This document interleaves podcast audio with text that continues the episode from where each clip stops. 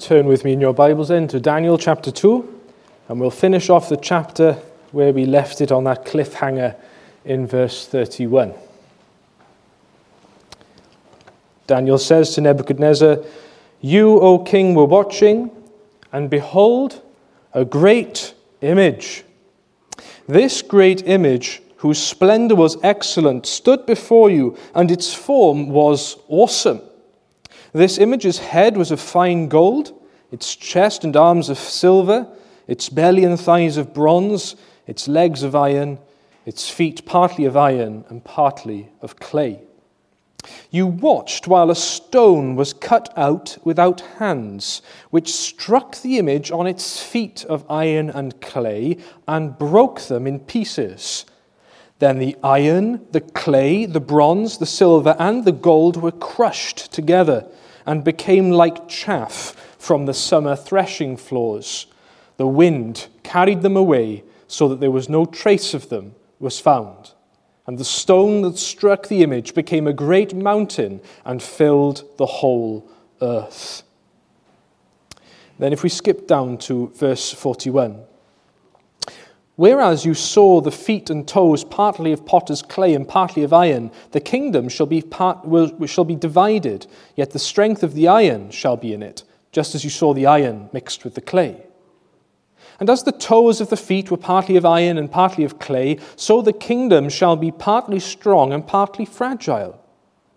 As you saw iron mixed with ceramic clay, they will mingle with the seed of men, but they will not adhere to one another, just as iron doesn't mix with clay. And in the days of these kings, the God of heaven will set up a kingdom which shall never be destroyed, and the kingdom shall not be left to other people. It shall not, it shall not be left to other people, it shall break in pieces and consume all these kingdoms, and it shall stand forever. Inasmuch as you saw that the stone was cut out of the mountain without hands, and that it broke in pieces the iron, the bronze, the clay, the silver, and the gold, the great God has made known to the king what will come to pass after this. The dream is certain, and its interpretation is sure.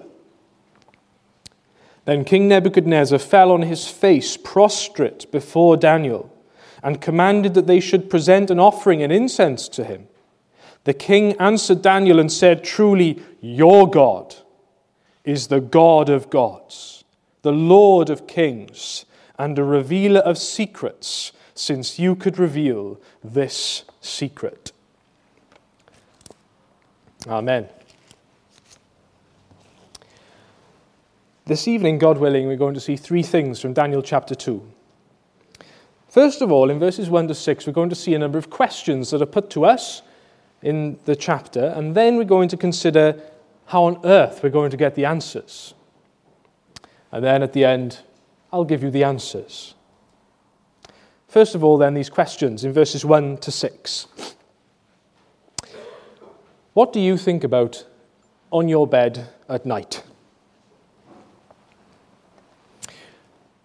One night, Nebuchadnezzar, the king of Babylon, went to bed and he was thinking about the future. We get that from verse 29. But he wasn't just thinking about what's going to happen tomorrow, he was thinking big. He was thinking very big. He wasn't just thinking about himself and his family and his country or even his empire. He was thinking of the whole world and all of her inhabitants. He was thinking about all of mankind and the end of all things. Have you ever wondered about that? Where are we all going? As a country or as a planet? When will this planet of people stop ticking? Nebuchadnezzar then woke up having had some disturbing dreams. Now, we're not told what the dream is straight away, are we? We're, we kept hanging on till the end of the chapter, but we are told that he was well and truly freaked out by these dreams. They really disturbed him, didn't they? Is something terrible going to happen to me? He seems to have been thrown into a state of paranoia and anxiety, wondering about these questions. Now, here, Nebuchadnezzar is an example of those deep seated insecurities which drive us mad. That conviction, and you know what I'm talking about here, that our days are numbered and we don't know what's coming next. This last 12 months, perhaps more than any other, has really troubled us, hasn't it? We've been troubled by our own thoughts, unsettled by our own insecurities and uncertainties. What is going to happen to me and my country? Are the nations going to collapse? And these questions only broaden and deepen as we think of them. What do our lives even mean? Where are we all going? Why is it the governments seem so temporary and fragile? A quick Google search will show you that in the last 12 months alone, the following countries have been disturbed by some sort of significant upheaval Venezuela, Vietnam, Yemen, Chad, Sri Lanka, Myanmar, Russia, USA, Kurdistan, China, India, Turkey, Iran, Bulgaria, Belarus, UK. And those are just the ones I could be bothered to write down for you. The list goes on and on and on. What is the end of all of this? When will this succession of kingdoms and authorities finally come to an end? And will I be here to witness it? When we ponder these things, I dare say that we get in touch with the same anxiety which choked up Nebuchadnezzar. It says here in verse 1 that his spirit was so troubled that his sleep left him. He says there in verse 3, My spirit is anxious. I have a quote here from a man smarter than me. He says, Mankind is driven by the basic insecurity of human existence to make himself more secure. So he grasps for position, power, wealth. But the higher that he climbs, the greater he knows his fall will be. Do you know that experience? Climbing, climbing higher and higher and higher, but just feeling I've only got that much further to fall. Questions. Questions about the ultimate destiny of the world and humanity drove Nebuchadnezzar mad with frustration. And they do the same to us. We just don't know these answers, do we? All we know is that at any moment now, we could all just cease to exist for one reason or another. We aren't safe. And it drives us nuts. So let's wonder for a moment now in chapter 2 about how we could possibly find answers to these questions, about the ultimate destiny of mankind and even ourselves. One possible way to get these answers is in verse 7 to 13. What do you do with hard questions like these, especially those that keep you up at night? Do you have a thing that you do? Some people swear by a cup of tea. I think we all think, don't we? Think. How do we get the answers? We think. Nebuchadnezzar thought and thought and thought as he tossed and turned on his bed at night, but to no avail. The future remained dark, uncertain, obscure, worrying. And so he calls for help. In verses 1 to 9, the greatest smarty pants of the world were recruited to help him work out these deep questions, to try and get some answers. Will they think their way to the answers? Is what hangs on the chapter. This is a bit like what we do today. I think you might agree when we employ historians and we say, Tell us, why does history repeat itself? Some of us turn to psychics and we say, Is the UK breaking up? Will Scotland leave? Will Ireland leave? And so forth. Vote for the independence of Wales and things like that. Maybe we turn to psychologists. Why am I the way that I am? Why do I feel like my end is so uncertain? And while you're at it, tell me why your empire is so unstable. We go to the scientists. Where does the world even come from?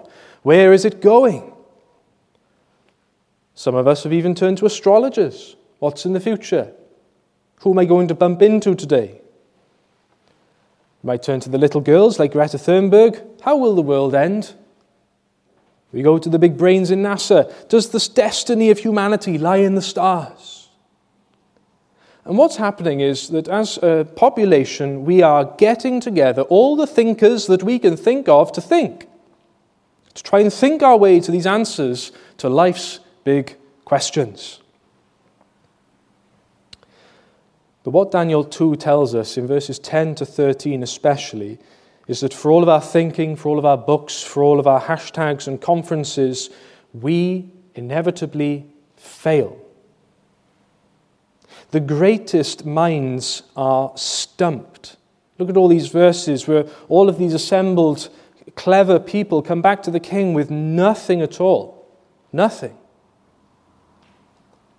It's quite telling, isn't it, that Nebuchadnezzar asks not just, What does it all mean? But he says, Tell me my thoughts. What are my dreams? See that in verse 5 and 6. Tell me the dream and its interpretation. You see, we don't even understand ourselves, let alone the rest. The best of us cannot read minds. We cannot tell dreams. We cannot see the future. We cannot understand the human heart, can we? Here's another quote We have nothing in our own thoughts, conscious, subconscious, or unconscious. We have nothing in our dreams, our questions, or our philosophies of life that can lead us even in the general direction of the light and truth of that final answer for which our hearts desperately cry. Any light must come from outside of us. To illustrate this, I want you to imagine now if you've got a garden, think about your garden and all the worms that are wriggling in the ground underneath. Imagine them all now getting together, all those worms, while you're in church. They get together with a little conspiracy under your lawn. Let's find the sun. Not only are they 90 odd million miles away from the sun, they have no eyes to see it. And not only that, they live on a completely different plane of existence under the earth. This is what it's like us trying to think our way to the answers of life, trying to think about who we are, who God is. What's the end of all of these things? Now, while we're talking about these things, what we're doing is we're tapping into certain doctrines that, uh, about revelation, or if you prefer, epistemology. Right? Now, you, you don't need to know those words, just some people like them. What you need to know is this what Nebuchadnezzar was learning, what this chapter teaches us, is that you and I are utterly helpless to answer our own gripping questions. We need to be shown the answers from the outside.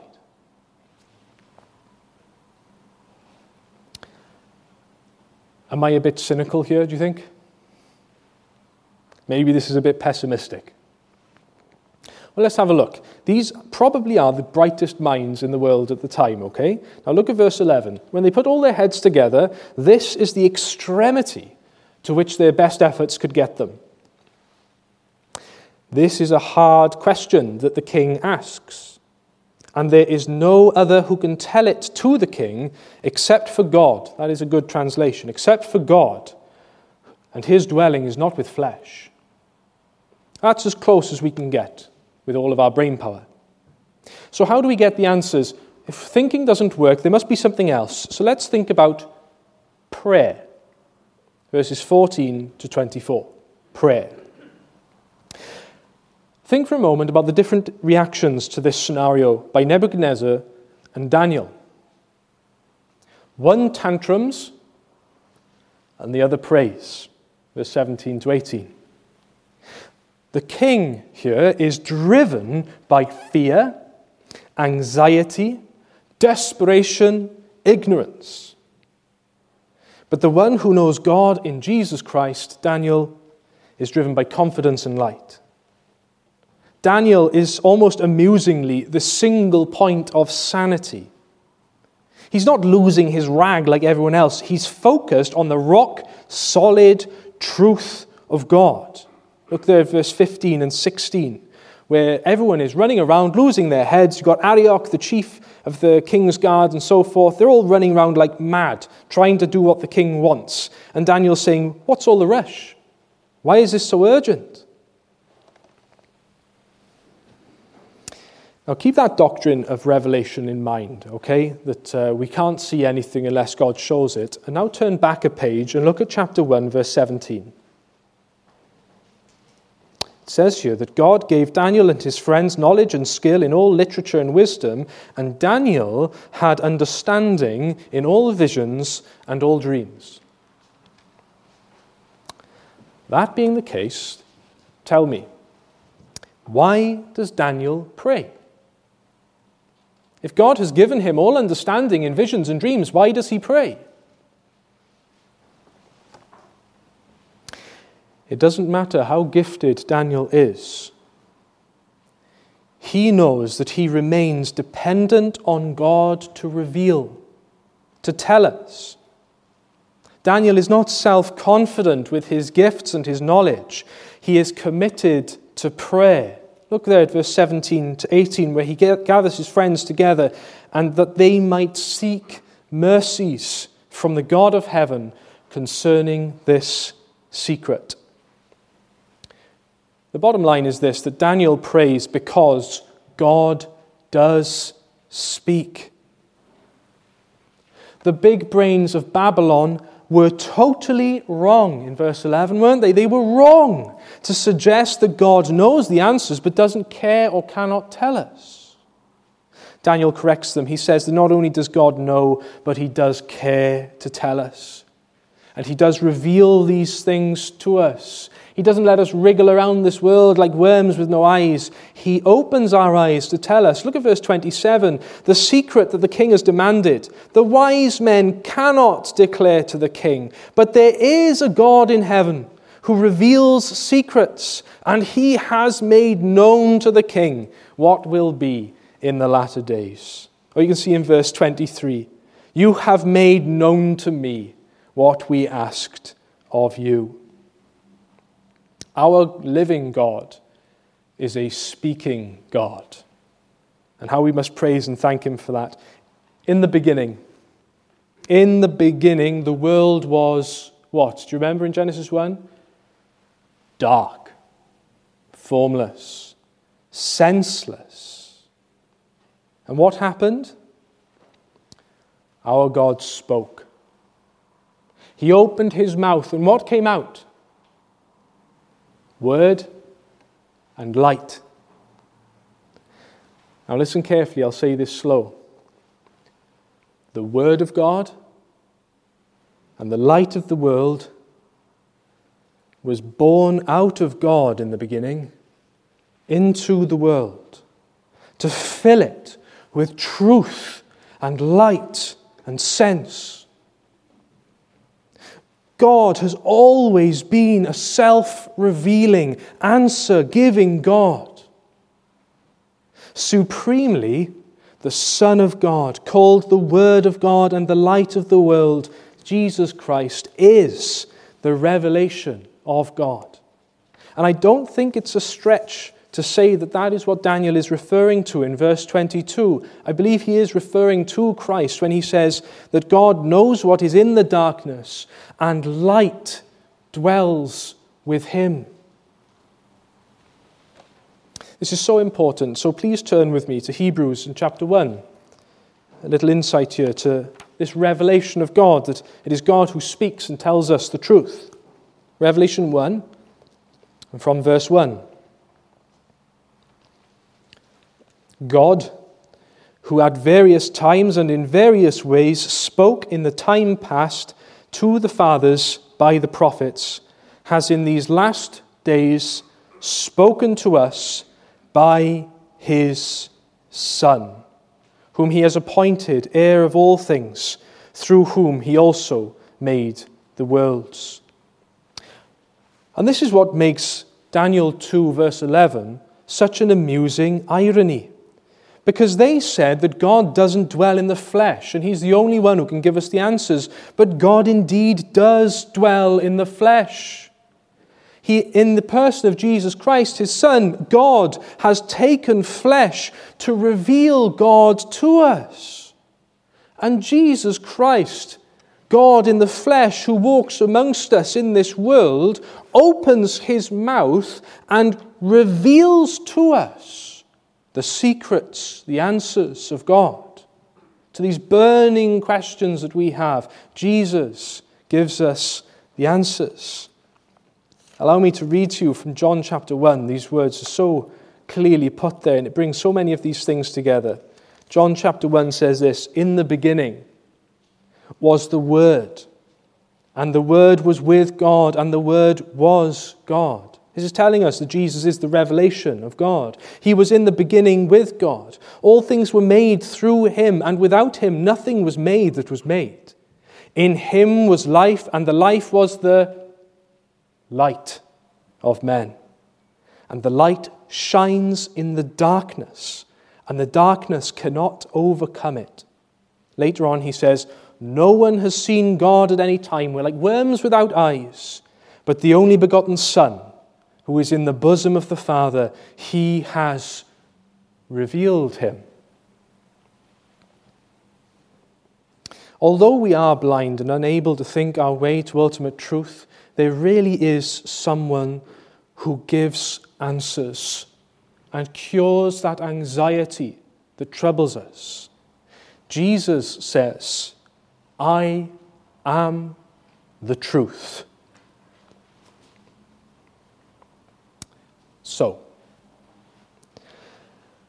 are you going to try and think your way to those answers that trouble you about life's purpose, about the destiny of the world and all of its inhabitants? Or are you going to pray? Are you going to seek Jesus Christ, the revelation of God, and find in Him all of your answers. Let us turn to those answers now in verses 25 to 45. Answers. Finally, Daniel relieves all of the tension of this chapter. It really was life and death, sort of hanging on by your fingertips until Daniel is given these answers and he goes to the king. And he's to tell the king, now Nebuchadnezzar and us, the content of this dream and its meaning. Daniel has now thought in himself and he has sought outside himself and come to a conclusion. And what we're about to read here is the climax and conclusion of all human history. It's no secret, it's black and white now, right in front of you. Nebuchadnezzar dreams about a statue made of different parts that represent different kingdoms. And out of nowhere comes this stone from nowhere, and it crashes into this statue and brings it all down to dust and it blows away in the wind. And that little stone grows into a mountain that covers the whole earth. Now, various identifications have been suggested for these metals. You can read more about that if you want in Daniel chapter 7, but that's not the main point. It certainly doesn't matter to Daniel or Nebuchadnezzar who these various metals were. The point is this that the world's succession of kingdoms that's the point. A succession of kingdoms is abruptly ended, destroyed, and replaced by what? An inconspicuous little stone. I've got one here. A little stone like this, which then grows into an enormous mountain, an eternal kingdom which covers the whole world. The significance of this little stone in Nebuchadnezzar's dream was absolutely awesome, wasn't it? Literally a world ending stone. This stone that he dreams of is going to supplant and delete all previous powers, no matter how vast they were. It is a cataclysmic pebble. And it is identified with the first century Jewish carpenter, Jesus of Nazareth. What is said to be true of that pebble that it ends all of human history and replaces it with an eternal, un, un, un, uh, guess, invincible, and unsurmountable kingdom is true of Jesus. Jesus, Nebuchadnezzar dreams, concludes all of world's history. It overwhelms it and replaces it with his own eternal hegemony. 1 Corinthians 15 says this about Jesus Christ and his kingdom. It says, Then comes the end, when Jesus delivers the kingdom to God the Father, when he puts an end to all rule and all authority and power. Now, this statue, it clearly represents different kingdoms, doesn't it? And so they talk about Babylon being the head and Rome being the feet and different things like that. But is that all that it represents? Is that all? This dream is much more comprehensive than that. This succession of kingdoms that is represented by this statue, it includes contemporary power structures that we see in the world today. When we look at that statue, we may see in it Westminster and the House of Windsor. We can see the Senedd in there and the UN and all the other power structures that there are. Domestic power structures that are in our homes, who runs our homes. Domestic power structures in businesses, who's the boss, in schools. It represents even ecclesiastical power structures, how churches run and who's in charge in churches. The point here is that it's all those places in day to day human life wherein we are enthroned all those places where we feel like we are in control and have some sort of authority, it is all destined for dust. It is all coming to nothing at all. So, is it a surprise that we are so uneasy about these gripping questions of destiny? When in our heart of hearts, we fear and hate those probable answers of our own futility. We fear, verse 39, don't we? After you. This is why we all should tremble at the revelation of Jesus hurtling towards us to replace our own little kingdoms. One commentator put it really well. He said, Jesus has a coffin for every kingdom. And we can add to that that Jesus has a coffin for you and for your kingdoms. All those little places where you think you're in charge and in control, Jesus, this little stone, is going to destroy it and replace it with his own control, his own kingdom. And Jesus' kingdom has already smashed into this world. It has already begun to unstoppably grow. Now, we don't have time to read it here. You can read it later if you wish. Matthew 13, from verse 31, where Jesus describes the kingdom of God as this tiny little seed which grows into an enormous tree, and all the birds of the earth will come and nest in its branches. Every day, people from all over the world are being swept up from the kingdoms of this world to rest in the branches of Jesus' kingdom. Even at this moment, I pray, even in this room, people are thinking, people are praying, people are seeing that Jesus is Lord. Abandoning our own little kingdoms, our own little places, our own little thrones in our life where we are in control and have that power and have that authority, we turn to the Lord Jesus instead to rule over us. Have you done that? Search now in your hearts. Where are you in control that you will not yield to Jesus Christ? Because one day Jesus is coming back and he will finally abolish all of the kingdoms of this world. They will just be swept off the table. Every nation will stop. Every government will cease. Every boss in the workplace, every father figure at home, every pastor, and every one who says, I'm the king of my life. we will all bend the knee and confess that Jesus is Lord. I like how Daniel puts it at the end of his interpretation in verse 45 this dream is certain, and its interpretation is sure. This is what is going to happen. Before I conclude, let me ask you a very important question. How on earth can a little stone conquer the world? How on earth can a Jewish carpenter from a place like Nazareth become a king over all the cosmos? How can that even happen? The answer is in the book of Colossians and chapter 2. If you've got the NIV, that puts it the best, I believe. Colossians chapter 2 and verse 15 says this that Jesus, having disarmed principalities and powers, made a public spectacle of them, triumphing over them in the cross. In the cross. How can a carpenter become a king? By being crucified, by being nailed to a cross. Are you still thinking now? Are you trying to think? How can this make sense? Are you trying to think your way? Try praying about the cross.